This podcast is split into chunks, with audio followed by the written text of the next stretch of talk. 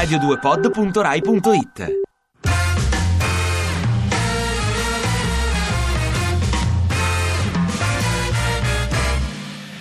E per discutere della situazione economica italiana, il Premier Matteo Renzi ha incontrato prima Mario Draghi e ieri il Presidente della Repubblica. Viste le difficoltà economiche del governo, credo gli abbia chiesto soldi.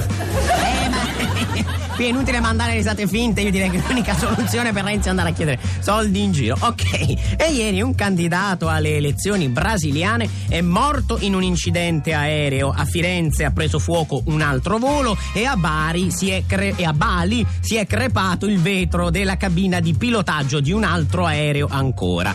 Quando, sempre ieri, a causa di un guasto tecnico, alcuni voli sono stati cancellati all'aeroporto di Genova, i passeggeri rimasti a terra hanno ringraziato. Ecco, eh, sì perché... Sentite questo aereo? Beh, questo aereo che è l'unico che ieri è atterrato, visto l'andazzo generale, era quello di Papa Francesco che è atterrato, ovviamente, fortunatamente, in Corea. Eh, il fatto che però eh, l'aereo di Papa Francesco, vista la giornata di ieri, sia atterrato, direi che, come dire, una, un'ottima prova di santità, perché è stato veramente un miracolo, visto l'andazzo del, degli aerei nella giornata di ieri. Ma andiamo avanti. Qui in Italia, sia in Sardegna che ad Ostia, sul litorale romano, sono stati avvistati a pochi metri dalla riva degli squali.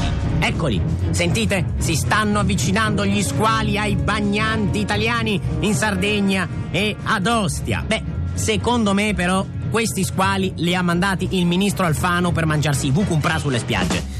Eh i rimedi del ministro Alfano per cacciare i vucumpra.